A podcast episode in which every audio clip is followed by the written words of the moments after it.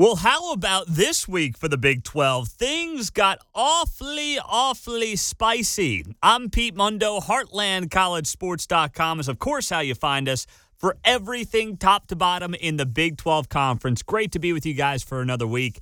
We have a midseason coaching change before Halloween. And if you told me before the season that somebody was going to get fired before Halloween, I would have said, no, Halloween, no. End of the season, yeah, yeah, sure, I could definitely see that.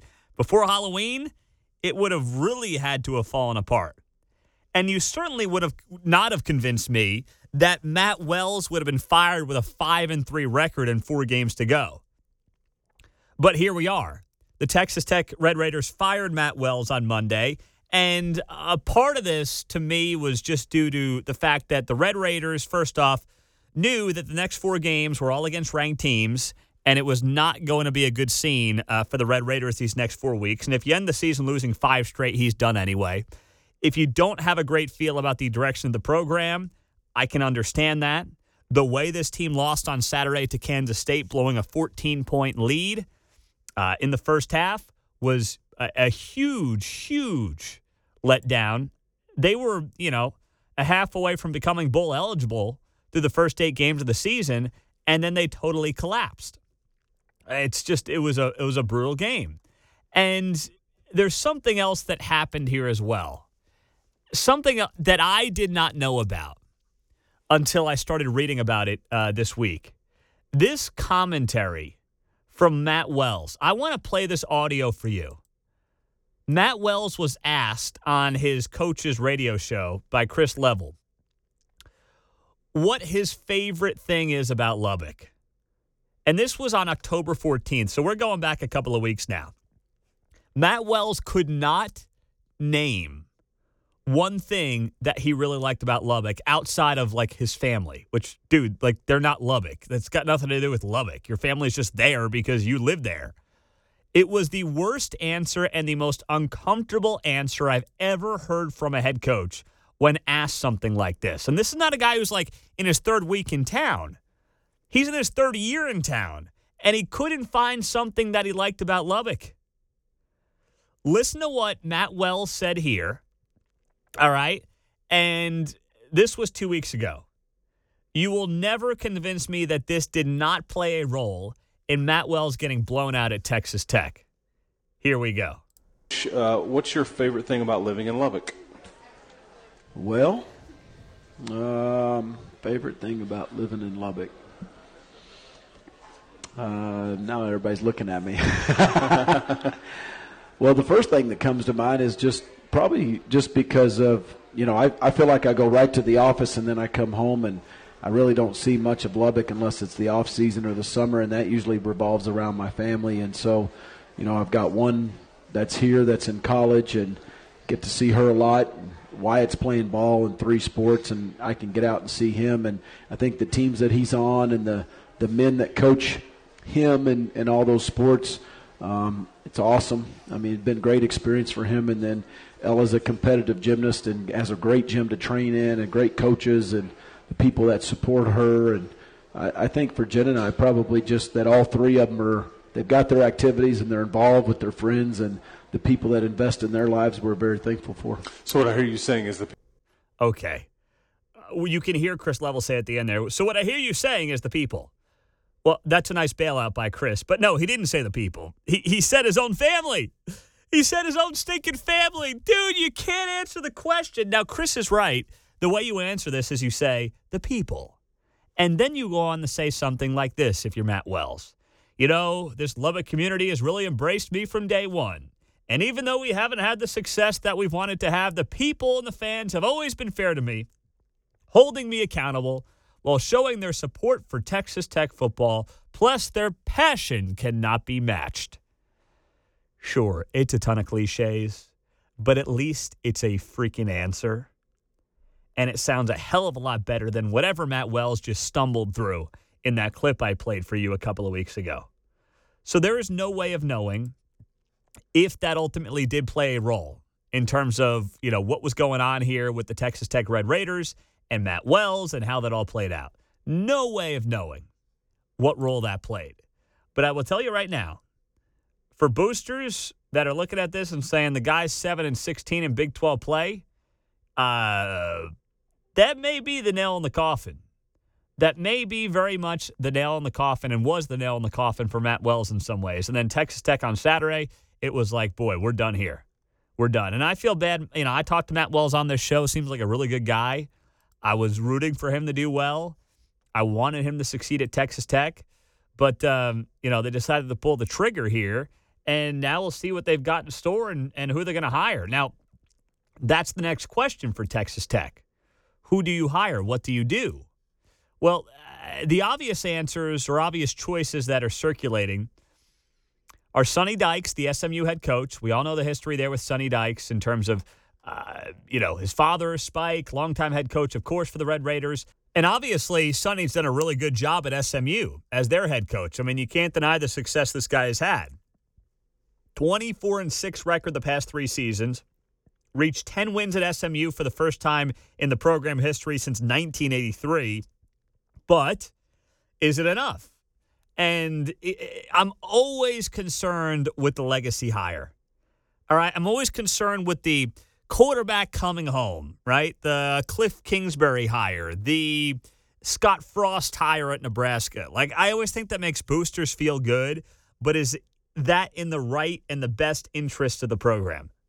Not always. Not saying Sonny can't do it. I mean, he knows what it takes to recruit to Lubbock. He obviously knows Lubbock. So that's a good start, and he's having great success for SMU. So I'm not against it, but I don't think that the necessary tie to Texas Tech is one that you have to give extra points for. Then you've got who would be my pick Jeff Traylor, UTSA head coach.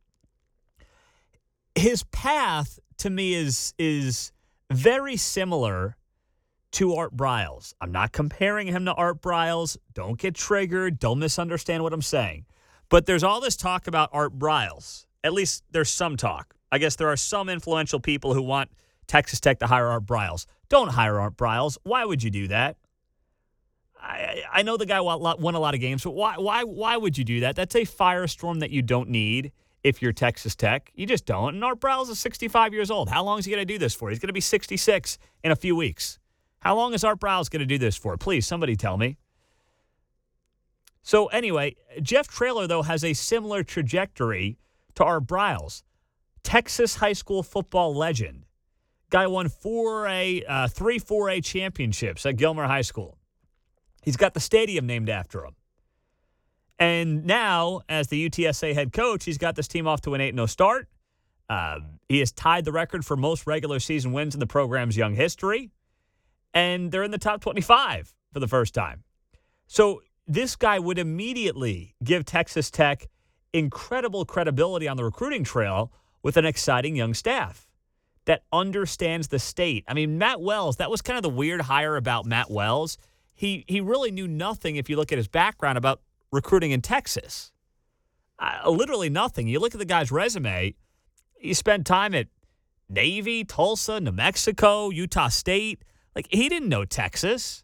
Now, if you put guys around him that did, that's obviously something that can still work. It doesn't mean you have to know Texas to succeed as a head coach in Texas, but it certainly helps. And Matt Wells didn't have it. Well, Jeff Traylor has that. And he would be my pick to be the next head coach of the Texas Tech Red Raiders. A guy that can connect with these high school coaches. The on field results speak for themselves. Uh, he knows and understands what it takes to I believe, win in a place like Lubbock. Not that he's got necessarily personal experience there at that level. I'm not saying that at all. But he would understand it because just of his ties and connections to the state. So I think all that adds up to a guy that I want to see having great success in the Big 12, being able to get guys out there to West Texas, recruit to it, have great success with it. And I'd be excited to see what he could do. So I would give the lean to Jeff Traylor over a Sonny Dykes. But either guy I would be okay with. Uh, I would not go down the road of USC offensive coordinator Graham Harrell. That feels like Cliff Kingsbury 2.0. And even though I liked Cliff, I thought he deserved one more year when he was fired. And I've written about that multiple times. You can look it up. I mean, I wrote after Kingsbury was fired this guy deserves one more year. He didn't get it. Not sure much would have been different, but it seems to work out just fine for Cliff. Guy's got his Arizona Cardinals with Kyler Murray in first place in the NFC West. So he's he's like, thank goodness I got fired when I did.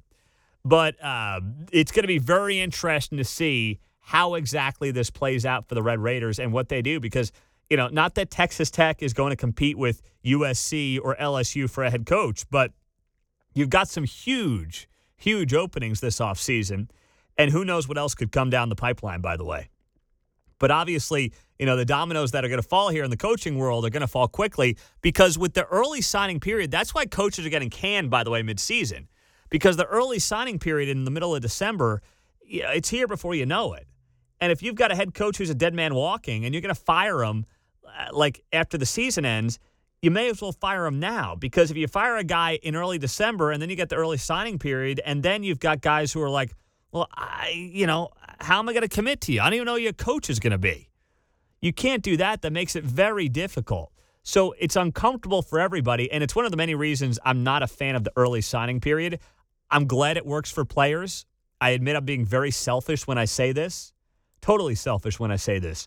But one of the reasons I don't like it is because if you're a head coach in the previous system before the early signing period, when signing day was in February, you could fire a coach after the season and you had, you know, 2 months to get a guy on board and try to maintain whatever it is that you had recruiting wise or build on it even.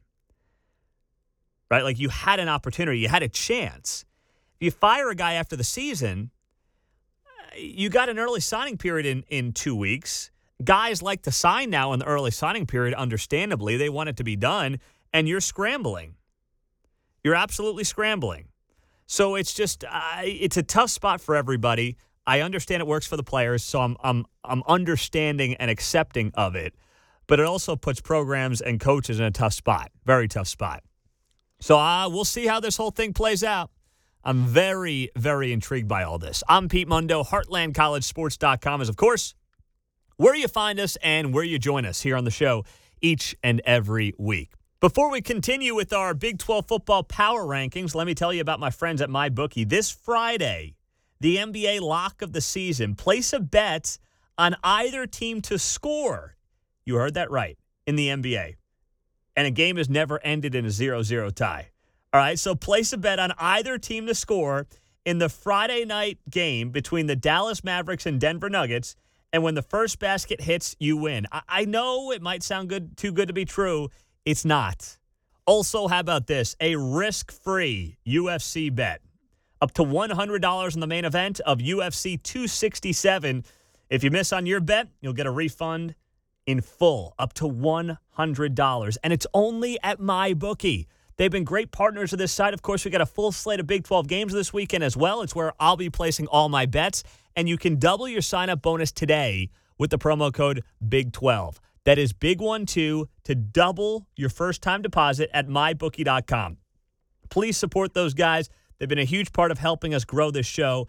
And uh, we appreciate you guys joining them and being, being a part of all they do. I mean, they have a great product, great platform. I've been using them for several years.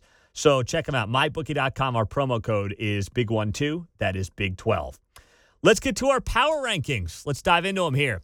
Going into week nine of the Big 12 football season. Here we go. The Iowa State Cyclones take the top spot this week, jumping up from number four. And I know, I know, I know. Some of you are going to say, oh, Iowa State, you were waiting to crown Iowa State in the top spot. Here's the thing. Here's the reason I gave him the edge. I know that Baylor has beaten Iowa State, but Iowa State just beat Oklahoma State, who beat Baylor. So I'm going on a recency bias, which I always talk about doing in my power rankings. I do it based on who you've played, who you've beaten, and I do put a little extra emphasis on what happens on a week by week basis. So for that reason, I'm jumping Iowa State up to number one in this week's Big 12 football power rankings. Uh, so you look at things right now and you say, okay, Iowa State got a great win over Oklahoma State over the weekend. Brock Purdy is playing on a different level this month for Brocktober. He's thrown seven touchdowns to zero interceptions. And you compare that to the four touchdowns and four picks in the opening month of the season, it's night and day. So this team is still well positioned to be in Arlington come early December. All right. I mean, now, so are the Baylor Bears and the Oklahoma State Cowboys should all feel good. All three of these teams should feel good about things. But for this week, I'm giving Iowa State the edge in the number one spot. At number two, the Oklahoma State Cowboys, bumping them down a spot from one. A hard fought loss on the road in Ames, tough place to play. Spencer Sanders actually, if you watch the game, played pretty well based on what his recent standards have been. And uh, if he plays like he did on Saturday, that's kind of a missing piece for Oklahoma State. If Spencer Sanders can can do what he did on Saturday, I promise you this Oklahoma State team is going to be heard from and could play for a Big 12 championship because he was kind of that missing piece. You had Jaylen Warren at running back. You had a great defense. You have a great defense. Now you throw in Sanders taking that next step, and you've got yourself a Big 12 contender. No doubt about it. At number three, the Baylor Bears holding steady. Now, they were off this past weekend, so uh, they're maintaining the number three spot ahead of a huge matchup this weekend against Texas. And that'll be another good test for Baylor as they try to continue to build that program under Dave Aranda. At number four in the Big 12 football power rankings, the Oklahoma Sooners down from number two. I know they won the game, but I'm sorry. I you going to put OU in the top spot or the secondary spot when they were a controversial play from having to get a defensive stop to hold on to beat the Kansas Jayhawks as a 38 point favorite? Not me. I'm not doing it. Like I said, I do this on a week by week basis. I do it based on the eye test as well.